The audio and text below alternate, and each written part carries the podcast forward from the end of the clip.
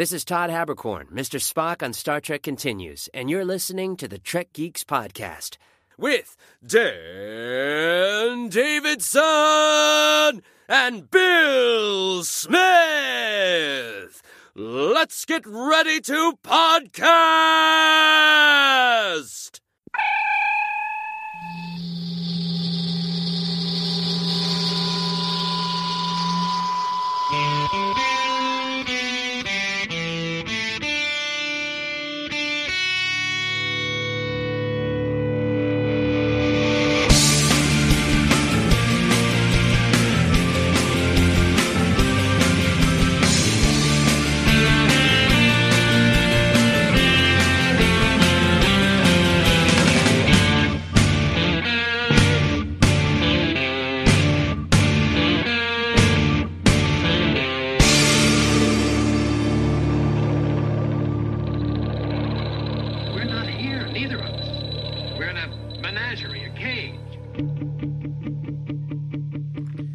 And it's the biggest little show this side of the Alpha Quadrant. It's the Trek Geeks Podcast.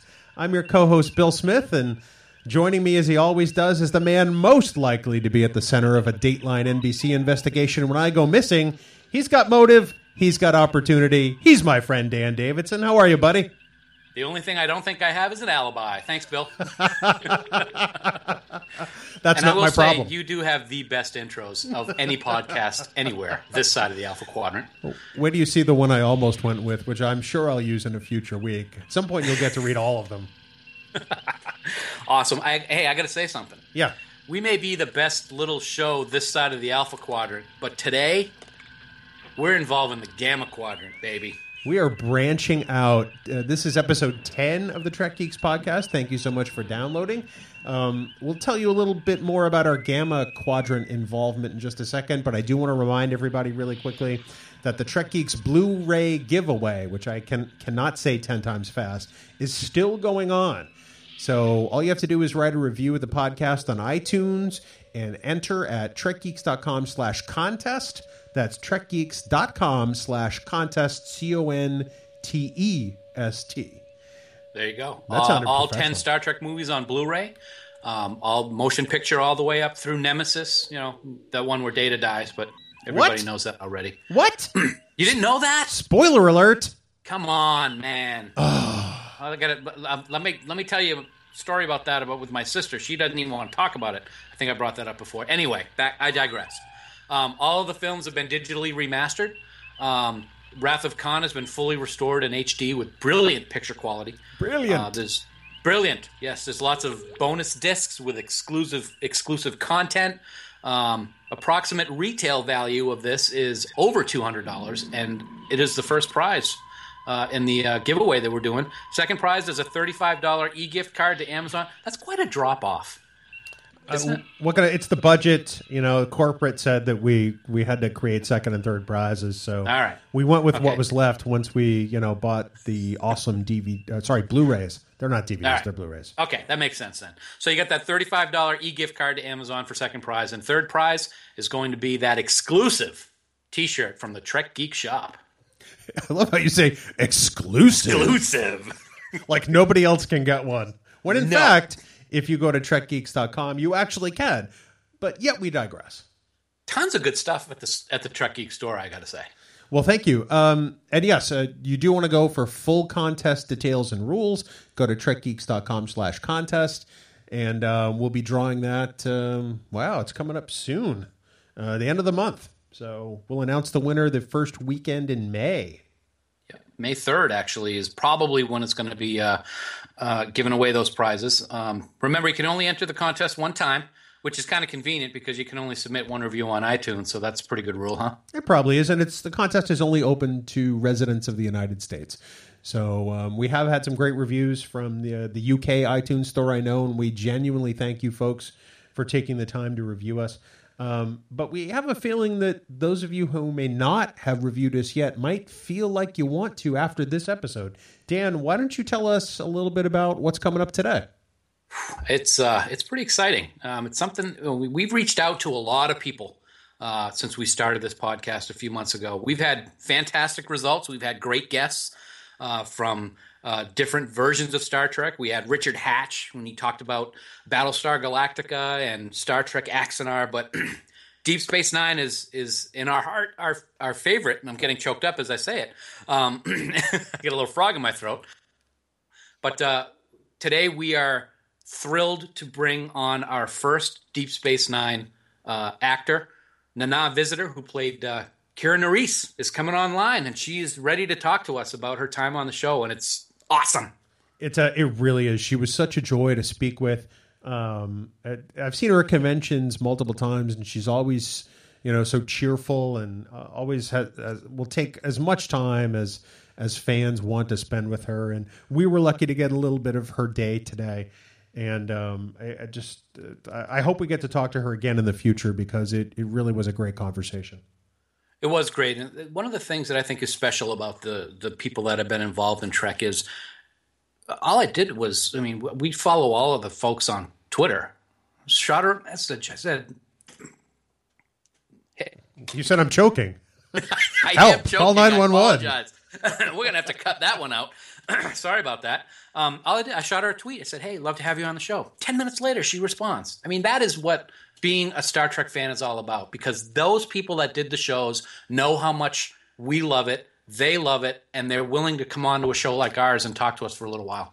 It really is. Uh, it's amazing how social media has has changed the game for podcasts. We had her scheduled that same day, and that was just a couple of days ago. So um, we hope you'll enjoy this episode ten with Nana Visitor from Star Trek Deep Space Nine.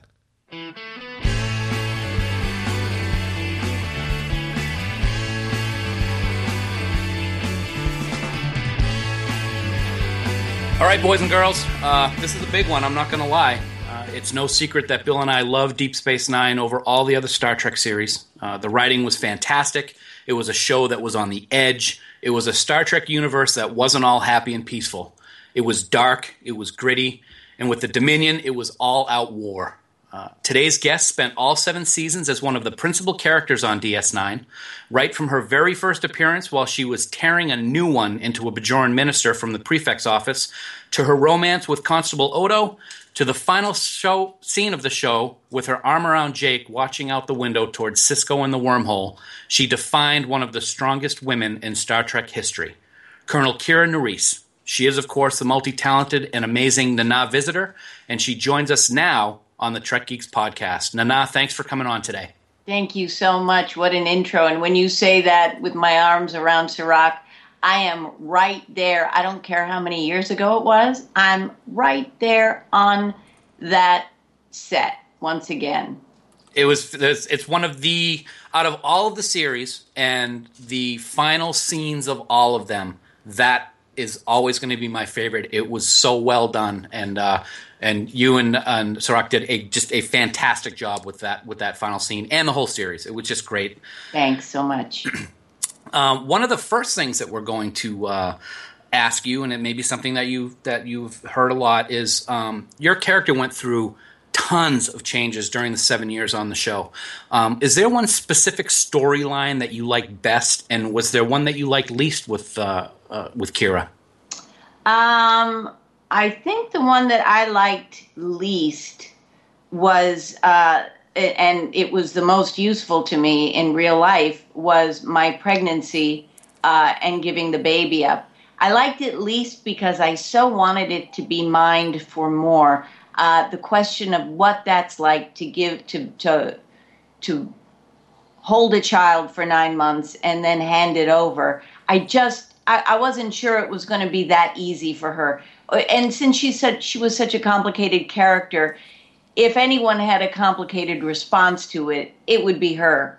So um, that that was that that was just kind of a regret. And the other regret I had was I had this idea that um, that the intendant, my mirror universe character, uh, somehow had Kira locked up in a broom closet and was responsible for a lot of the war happening. That she was double, triple agenting it on uh, uh, on the sh- on the the the show, so that uh, she was actually making war for um, our heroes. But uh, that uh, that just they they weren't interested in that one. Too complicated, I think. That's interesting that you, that you bring up the uh, the pregnancy uh, storyline. One of the other questions we had, I'll just spin right into that right now because you brought it up, is I actually I really enjoyed the way that they brought your real life pregnancy into the show. I thought it was ingenious how they did it with the with the um, uh, runabout accident. Absolutely. One of my favorite lines from the entire series was the inside joke that you gave to Bashir when you just said, "Remember, this is your fault." That may be one of the best inside jokes of any show that we've ever watched. Um, and what I was going to ask you was, were you happy with how the end result turned out? But the, but your previous answer certainly um, uh, answers that for us. Uh, oh, I was so grateful. You know, I, I have to tell you, um, we're signed for seven years, but there's always this negotiation that happens with um, with Paramount at the end of every season for the next season coming up. And they were very tough negotiators. And what always came up was listen, there can be a shuttlecraft accident, you're dead, you're gone. It can happen that fast as a threat. And so the, the fact that I got to stay on the show because of a shuttlecraft accident, I thought was just sweet justice. I've heard that your audition process was incredibly brief. Is that true? Yeah, it was fast. Like 10 minutes. It was, it was very fast. I went in for them. Um, I, you know, sometimes a, a character just possesses you, and I was possessed by Major Kira. And I really didn't know what I was auditioning for. I thought she was a guest star. I really didn't get it. Um, I, I, I auditioned sometimes. Sometimes there were three auditions a day, five times a week in those days. So there was you just you just shot him out of the cannon. But this one possessed me, and I loved her. And I remember going out and buying a pair of Doc Martens and going, "This is who she is." And uh, went in there, kind of abused them. They called me back and said, "Would you be abusive to the Paramount executives like that?" And that was it. Wow. That's interesting. I've heard a lot of stories about people uh, who went in for auditions for specific characters. For example, I heard that Andy Robinson actually auditioned for the role of Odo before Renee got the part. So it was just Kira that you had auditioned for when you went in. Yes, that's that great. It. Yep, they certainly nailed it on the head. it it was just one of those. There was no doubt in my mind. So much so that I kind of warped their reality. I think when I walked in there, it was like, no, no, no matter what you think Kira was, this is what Kira is. Yep. Interesting. That's it's great to see. I mean, right from that first scene, like I said, I mean, you've you've got such you know fire in the in the character, and it uh, it it lasted the entire the entire seven years, which was one of the one of the talking points that we'll get to shortly in, in regards to being one of the strongest women in Star Trek history. But one of the things that I did want to ask you um, was that later on in the show, um, there was the romance aspect between Kira and Odo, and not me. I did not. I didn't criticize it, but there have been criticisms that the show might have suffered a little bit when that romance started. Um, do you think that's the case? Uh, and were you happy that it went in that direction? I wasn't happy. I I thought it so, it was so wonderful that there was a male and a female that had a deep friendship and that it didn't have to suddenly have this other tension. It was it was something that was happening on television shows in that era and it was very very typical the two leads would you know have this kind of fractious relationship but oh yes actually they want to sleep together and i loved the idea that this was different so i went into it uh, kicking a little bit I I didn't want it to happen. But the the the good part to me was that I got to act with Renee mm-hmm. almost, you know, every day, which was the best. He's he's my favorite acting partner. Which um, you actually are doing right now. Recently, I did see that you just did a play reading together, and so you still keep in touch and do things uh, whenever you can. absolutely. I I dragged him uh, into my reading because I wrote a play, um, and I wrote it with him in mind. Uh, it's a two person play, so yeah, we did it. Uh, we did it uh, for some Broadway producers. Uh, and I'm now I've got they gave me great ideas and I'm expanding it and puffing it up and uh, uh, it was very exciting. But my gosh, really, the big joy was just to be in a room with Renee acting again. Dan and I have been compiling a list of the five epi- episodes we'd show someone just to introduce them to DS9. And among my list of five is Duet, because I think it's the best episode of season one. It's got huge implications for Kira because she has to set aside her hatred of the Cardassians to ensure that Marritza is treated fairly. Um, was that had to be an incredibly grueling episode to shoot because the episode itself was so small in terms of you know character on character. Possibly? They had they had spent all their money on you know on special effects on the previous shows so it was like okay we've got to have what they call a bottle show.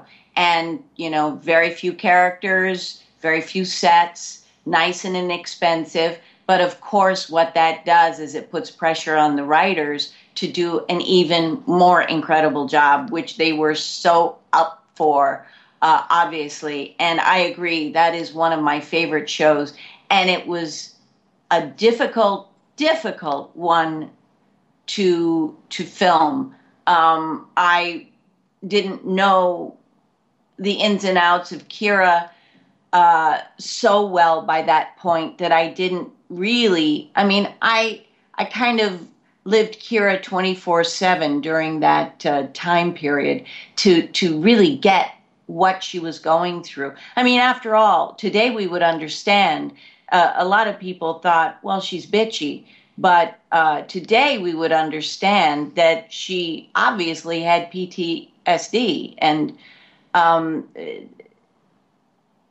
that was that was something that she was able to get cured from over the seven years. Were there times during the filming of that episode, uh, Nana, that uh, were there any I don't know if what the right way to put this is. The scenes with you and Harris were extremely tense and emotional. Um, was it a lot of takes to do that type of scene, or was it something that knowing the script and knowing how the character was developing that you were able to do that without too many uh, retakes? Well, I'd had a little time to get used to the language, but don't forget, one of the biggest challenges any of our guest stars had was getting used to the way the language was and it's so specific.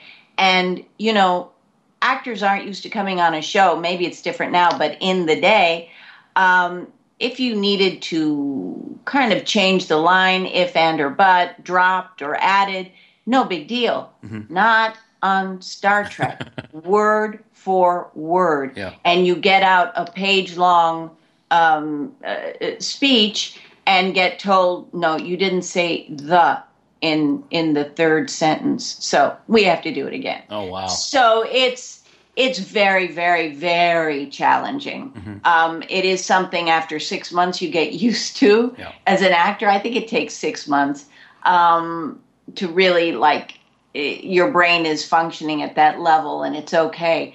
But all our guest stars really had a, a, challenge beyond makeup, beyond everything else. It was it was a lot. Mm-hmm. That's inter- that's interesting. Uh, Bill mentioned that duet is one of his favorites when discussing uh, if you're trying to introduce somebody to the show. For me personally, my favorite Kira episode was Second Skin. Um, mm. I know that a lot of people have one of the most popular questions that you're asked is how long did the makeup take as a Bajoran.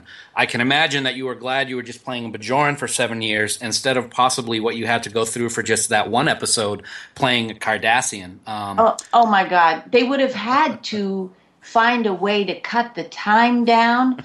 and it was because they weren't used to making me a Cardassian for sure. But my call time was 1 a.m. Oof. Everyone else got there at 7, and then we began the day. Wow. So it the the days, uh, I, you know, hallucinating and kind of losing it uh, when you've been working 22 hours isn't unusual, especially when it's within a season of. I mean, we did so many shows and we worked so many hours. So yeah, it was it was tough. That that episode was tough. It was it was fantastic though. Um, like I said, my favorite Kira episode. Do you have a favorite Kira episode out of all of them?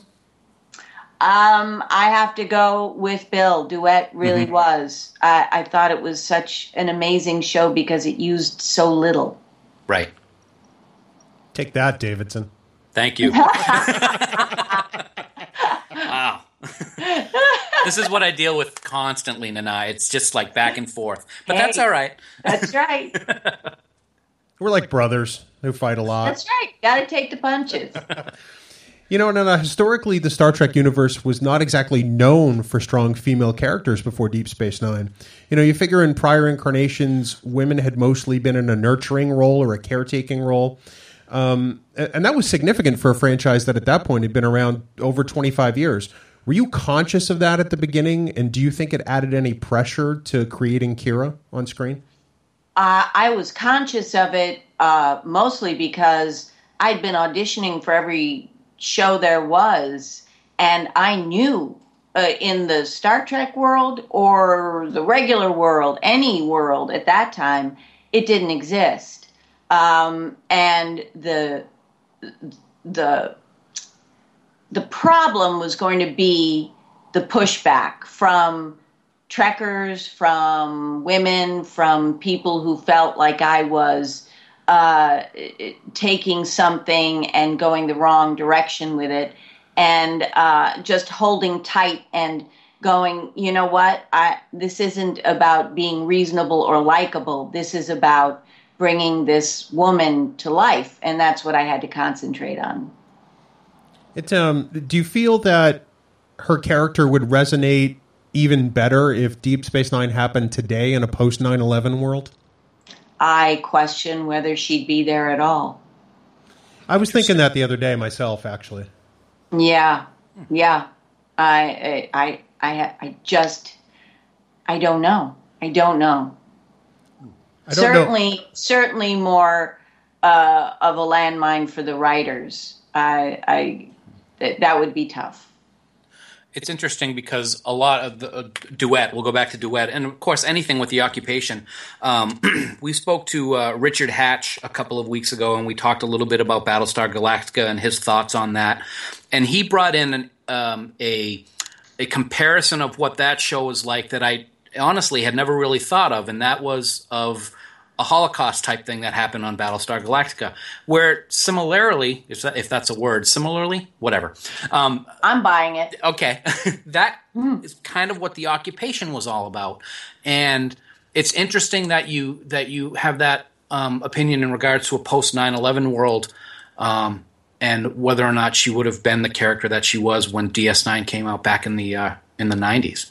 Yeah, I mean, it, it, everything is easier to look at when you put it in space and give it, you know, uh, some. But I don't know. I really don't know. well, as anyone who's been listening to the podcast knows, I am a huge fan of the Mirror Universe. Um, all of the episodes that uh, took place in the Mirror Universe are are some of my favorites. I've read several novels that take place in the Mirror Universe. But one of the things that I always questioned was how the writers portrayed the intendant. And what I wanted to get from you is is what you thought about that. And in my opinion, it seemed that she was purposely kind of oversexed is maybe the best way to put it. Um, and she kind of had that dictatorish type of attitude. Um, and it seemed that with each episode that the Mirror Universe was on on DS9, that it kind of got higher and higher a level. Was that um, intended to be like that? And what were your thoughts on on playing that character? My thoughts were um, first of all, she's she's a flip. She's an she's a flip of Kira. Yeah. So where Kira is selfless and sees a cause bigger than herself, the intendant's biggest cause is herself. Uh, so everything that Kira is, I looked at it on paper and flipped it. What I think happened is they saw the scene where, of course, the intendant meeting Kira, meeting herself, is going to absolutely fall in love with her Yep. because it's her. How perfect. Um, no one could be better. And from that, they went into that she was bisexual and all these things. I think it was specific to the fact that she was in love with herself. Um, but I think they had a lot of fun with that in, in the episodes. And suddenly I had slaves and boys and girls and, you know, and, and, and so you go, well, you know, that's all right. Why not? It's the mirror universe. And Yeah, so and- now that's part of her. But I think it came from her really just being in love with herself. I love I love hearing these the, the way that that the people that played these characters have these type of thoughts. It's things that I would never have thought of, and it's it's it's really interesting to get that type of. Uh, of, of what you're thinking when you when you get the script and when you're building on the character. We Yeah. uh, believe me, I'm not complaining about it. The scenes were great. You you look fantastic in it, and and the, it was always great to watch a Mirror Universe episode. And I also love how a few a few minutes ago you were talking about how you had a great storyline for bringing her in and making it much more. Uh, uh, involved uh, Yeah. with her, that would have been fantastic. That's a That novel, she I think. that she was that she was masquerading as Major Kira. Mm-hmm. That to me would be really interesting. It's the only So Major time. Kira for the last part of the show was not there at all. It's the only time in Star Trek history a mirror counterpart has has met the other character. Is that right? It is. Oh wow. That's right. Wow. Yep. There you go, Bill. Trivia buff right there. Well, you know, it's I put the geek in Trek geeks. I really do. You know, uh, no, no. I've been to several conventions, uh, like the one in Vegas that Dan has never been to. Um, I- Oh, you gotta go. I know. That's what I've been and telling he's him. bugging me to go this year, and unfortunately, I have a prior engagement for this August. But I am going to next year's, no matter what happens. Yeah. So I hope you will be at the 50th as well. I I probably will be. I think so. I was uh, I I was at the the DS920 convention in Vegas, and and you all were assembled as a panel, and the conversation was so fascinating. It felt to me like a master class on acting, particularly just because of the amazing talent sitting on that stage. Um, while you were shooting the series, did it feel like a learning environment? I mean, did you take a lot away from it toward your craft as an actor? Yes, you know, number one on the call sheet, first of all, really sets the tone for uh, a series. And Avery Brooks set our tone. And the tone was, you know, he's a, a professor at Rutgers University. And it was scholarly. It was, this is important. It was serious. And also, that, that was one thing. He set the tone. The other was, we were most of us stage actors and really did take it all very, very seriously. So we weren't particularly fun on set. There weren't a lot of jokes and fun things going on. Um, and it, it, I think probably for some guest stars, it, it felt very heavy. Um, but, but yeah, that was our, that was our MO. the um the subject matter at times was so heavy. Um, how did you guys sort of break from that during shooting? I mean, obviously the the next gen cast was the polar opposite of that, and their hijinks are somewhat legendary. Yeah. But how did you guys sort of take yourselves out of all that heaviness and and uh, and and drama to, to to sort of lighten your worlds a little bit?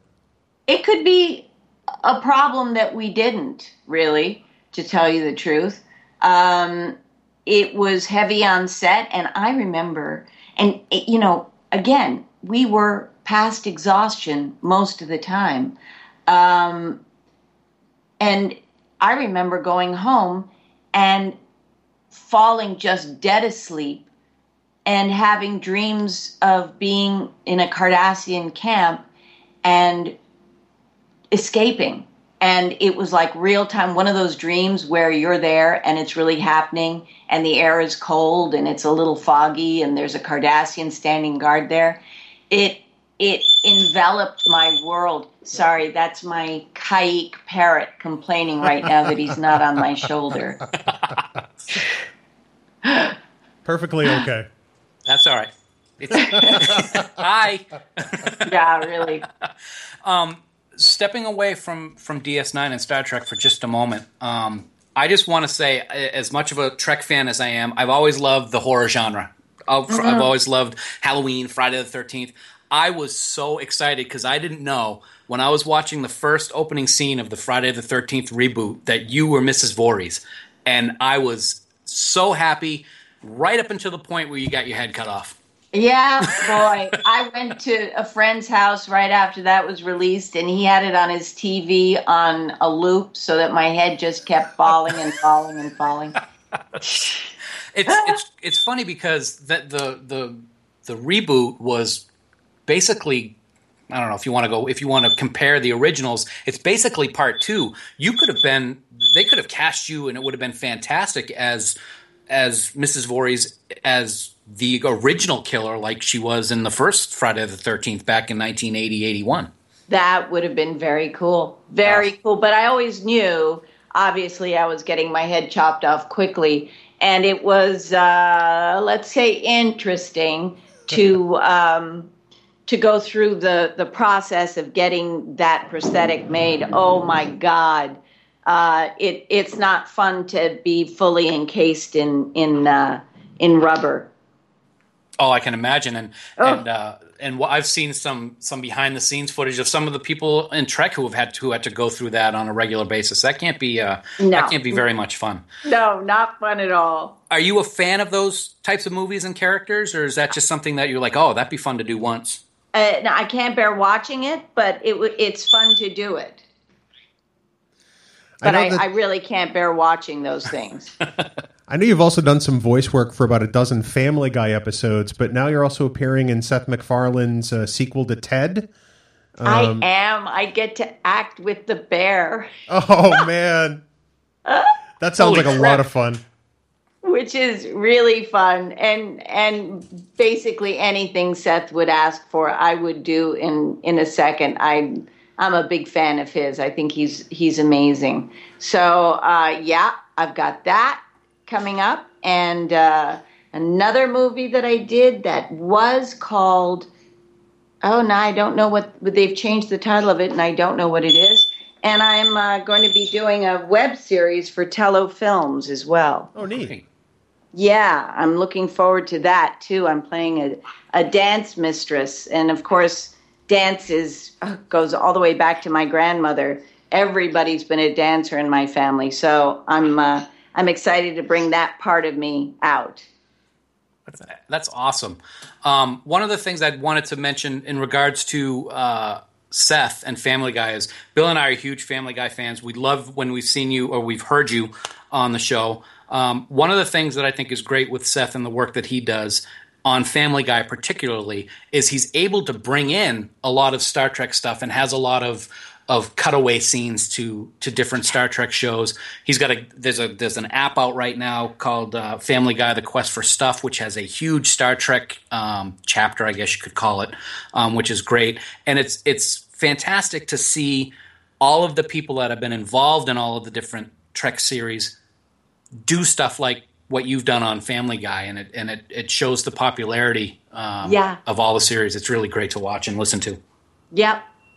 He's he's he's a real fan. He's a real Star Trek fan. he's It's such a adorable. genius. He's such a genius too because Yes. uh, one of the things that I've always said to people that don't like that show because they find it offensive and I said it can't be offensive if nobody is safe. If everybody That's- is is is an open target, then it's not offensive because everybody is treated exactly the same. Yeah. Um, and and the the the job that you've done on the on the several episodes uh, have been great. Uh, the episode with Brian is one of my favorite ones, um, and uh, I hope that you are going to be doing some additional things in the future with Family Guy.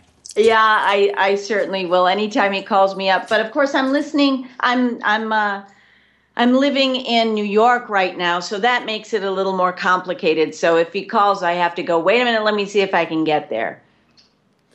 I um I'd heard that you didn't realize you were in the Family Guy Christmas episode, the one where they kill Santa.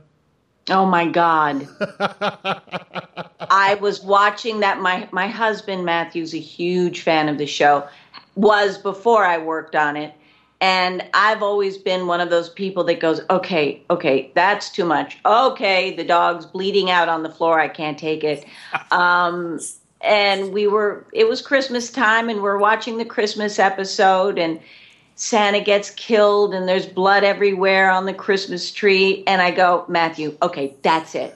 I, no more. I can't take watching this anymore. It's too upsetting. And the credits are rolling by as I say this, and Matthew goes, "No, no, you were the mom." it's like, damn. That's oh, that's the best. Um, touching back to Trek for a second, I've I've probably had about a dozen people contact me over the last year to tell me that they've watched DS9 for the first time and watched it all the way through in a, in a binge and said, "Why didn't I watch this when it was on? Because it's amazing." Um, something that Dan and I have known, you know, ever since it premiered. Do you hear that a lot when you're at conventions from fans?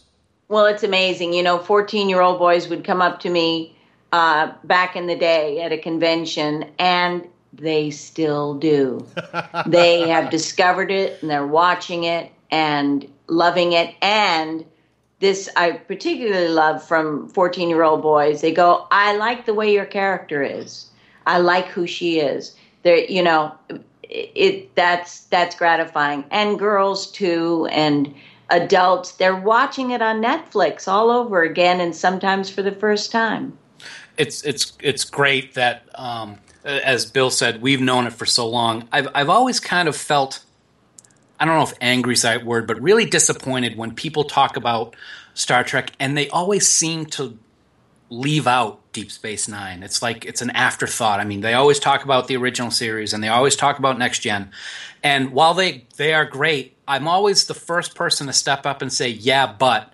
In my opinion, Deep Space Nine was by far the best series because of what it accomplished, what it took head on, um, and it it moved away from Gene's vision a little bit, but it did it in such a way that made it exciting to watch. And people like you and Avery, um, Terry, all the cast just did such a great job um, in bringing these characters to life. And I've always appreciated the show on so many levels because of what you guys did. Thank you so much. Thank you. So, no, no, when production wrapped on DS9, did you keep anything from the set as a memento? This is tragic. I did. I kept a big piece of uh, the set, which was a bony fish hanging on the promenade to indicate a restaurant. And I had that boxed and in my parents' um, uh, house. And when my mother died, everything went to storage, and then things disappeared in storage. So someone's got a very specific uh, bony fish in their possession. Oh, now I'm no. trying to picture where that is on the promenade because I'm having trouble picturing it. You'll see it. I used to I used to sit on the carpet looking at it two in the morning, night after night after night. You'll you will find it. Was there a specific and I don't want to I don't want to have you point out somebody, you know, over anyone else. Was there one specific guest on the show that you really loved having on, and um, why? Oh my God, that that is a hard one. But you know, when you when you consider that Andy Robinson was a guest star, mm-hmm.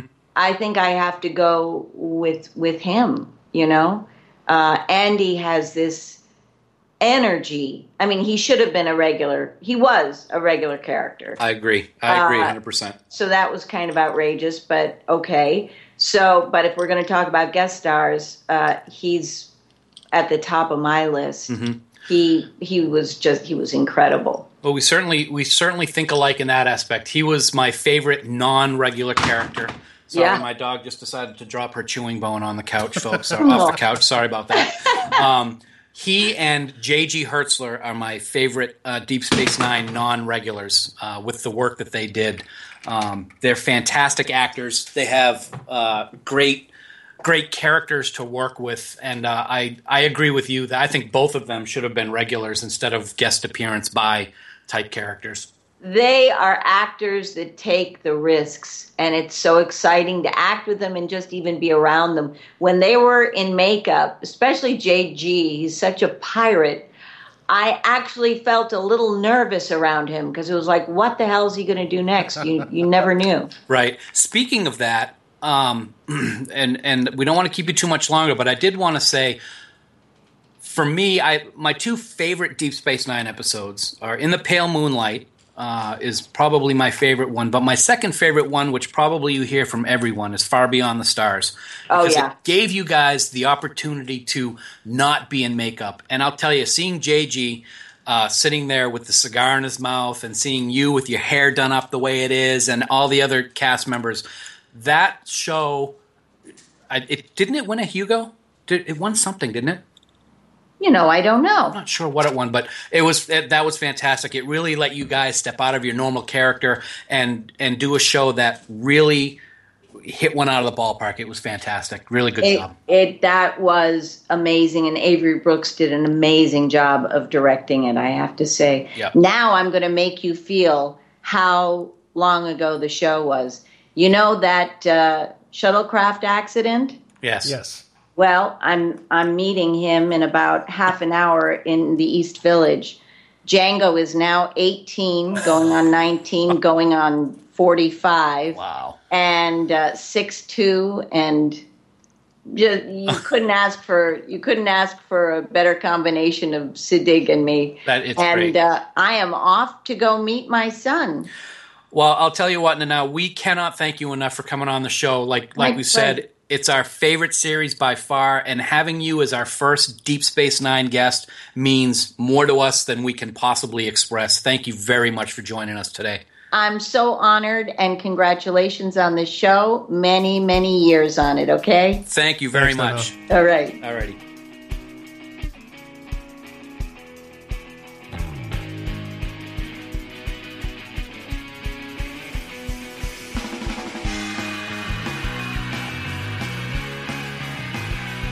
And we'd certainly like to thank the Nana Visitor for being on the show today. Dan, what a treat. Um, I I truly loved our conversation with Nana, and I, I thought it was interesting her take on Kira over after all these years. Yeah, it's it's funny that um, it, it's not funny. It's it's quite amazing that the person who played this character has such specific ideas in her mind when she's playing the character and getting the scripts and and some of the um, some of the ideas or examples that she gave us were, were really blew me away. Never ever would have thought of some of the things that she thought of, and it helped make the character as popular and as good as she was. I agree. I um I think that it's a great you know, after having watched some Deep Space Nine recently, as I know you have, it's kind of a great perspective to have because we've watched episodes like Duet and Second Skin recently in preparation for this. And then to have her recount some of those stories and, and ideas, it really kind of gives the episode a, a, a fresh context to me. I agree. Uh, I think that in, in addition to just having that time talking to her, I loved hearing her bird. you know, the funny thing is, is as we sat here, you know, today, I have my dog in the room um, because she's a bit of a Velcro dog. We rescued her about five years ago, and she likes to be where we are, and she doesn't spend a whole lot of time in the office. And today, she has been good as gold. Um, I kept muting out so that potentially we wouldn't hear her bark and, and low growl at things, but um, my animal was the only one that didn't make any noise. Yes, I had the fun opportunity for everyone to hear my two dogs. We have two rescue dogs, and we have a very large Nylabone circle thing, which is probably a pound or so. And my dog Aria, named after Game of Thrones character, by the way, um, decided to drop it on the hardwood floor in the middle of our interview. So I really want to thank Aria for that. Um, Callie was pretty quiet. Callie's our other rescue dog, named after the Kali River Rapids ride at Disney World. For those of you who didn't know that, Oh, I, d- I don't Um, think I realized was, that. no, she was nice and quiet, and um, and we got to hear Nana's bird, and it was quite an interesting sounding bird. it was uh, animal lovers all around. In fact, as I as I record this with you now, Abby is asleep, um, three feet to my my right. She's just she's out cold, My dogs are outside because they were getting rambunctious. kind of like you, you rambunctious guy. Hey, I can't help but be rambunctious. We just had Nana freaking visitor on the show, man. We really did. Um, it was great. It really was, and we again we can't thank her enough. Um, you know, if you happen to follow Nana on Twitter or you know whatever social media that she's on, I know she's at Nana Visitor on Twitter. Um, Feel free to tweet her and tell her you heard her on the Trek Geeks podcast and how great you thought it was, um, because I'm sure she'd appreciate it. Um, she gives a lot of her time to the fans and attends a lot of conventions every year and um, she's absolutely gracious and wonderful and she truly was just a delight so um, so dan that said we probably should wrap this episode why don't you tell the folks at home how they can get in touch with us Sure can. Um, very simple on Twitter, Facebook, or Skype. Our handle is simply Trek Geeks. And uh, you can send us an email at trekgeeks at starfleet.com. You can also leave us a voicemail at 508 784 1701. If uh, you want to reach out to us individually, you can do so on Twitter. Bill's handle is at TrekGeekBill, and my handle is at DCDDS9. And yes, that is for Deep Space Nine, and it's kind of ironic that we had Nana Visitor on because of Deep Space Nine. Anyway, just remember that any comments or messages you leave uh, will uh, be used in future episodes. We say can be, but they are going to be, so you might as well just know that right up front. i'm surprised your twitter handle isn't samurai 300 yeah, that would be uh, quite funny if it was, Bill. Thank you.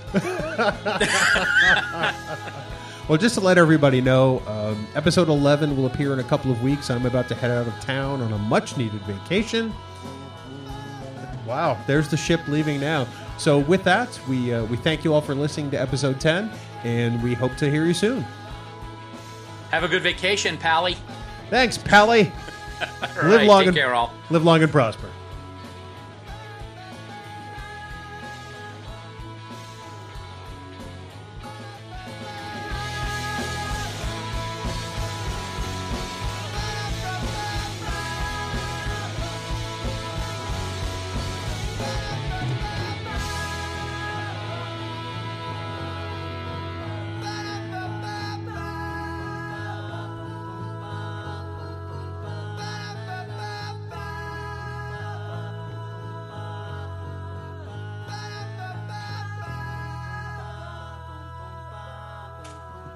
And whenever you're ready. You should play the music, the match game music. All right. This episode of the Trek Geeks podcast is brought to you by Audible.com. Get a free audio download and a 30 day free trial at. Uh, oops.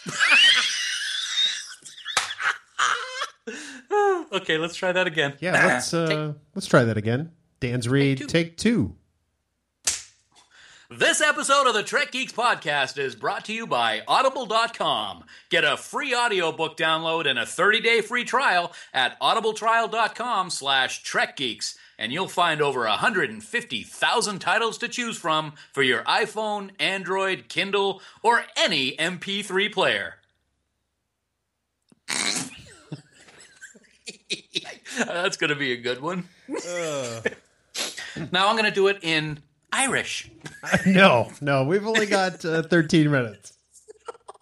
The episode of the Trek Geeks podcast is brought to you by Audible.com. And you can get a free audiobook download and a 30-day free trial at audibletrial.com slash trekgeeks. And you'll find over 150,000 titles to choose from for your iPhone, your Android, Kindle, or MP3 player. You you didn't want to, touch my Lucky Charms. Or you'll beat me with your shillelagh. Wow. Now in Russian. No. You will buy. In Russia, audiobook download you. Oh, that's some good stuff. That was funny. You want to try a straight one? right, your, your turn. Yeah, I'll do a straight one. All right, go ahead.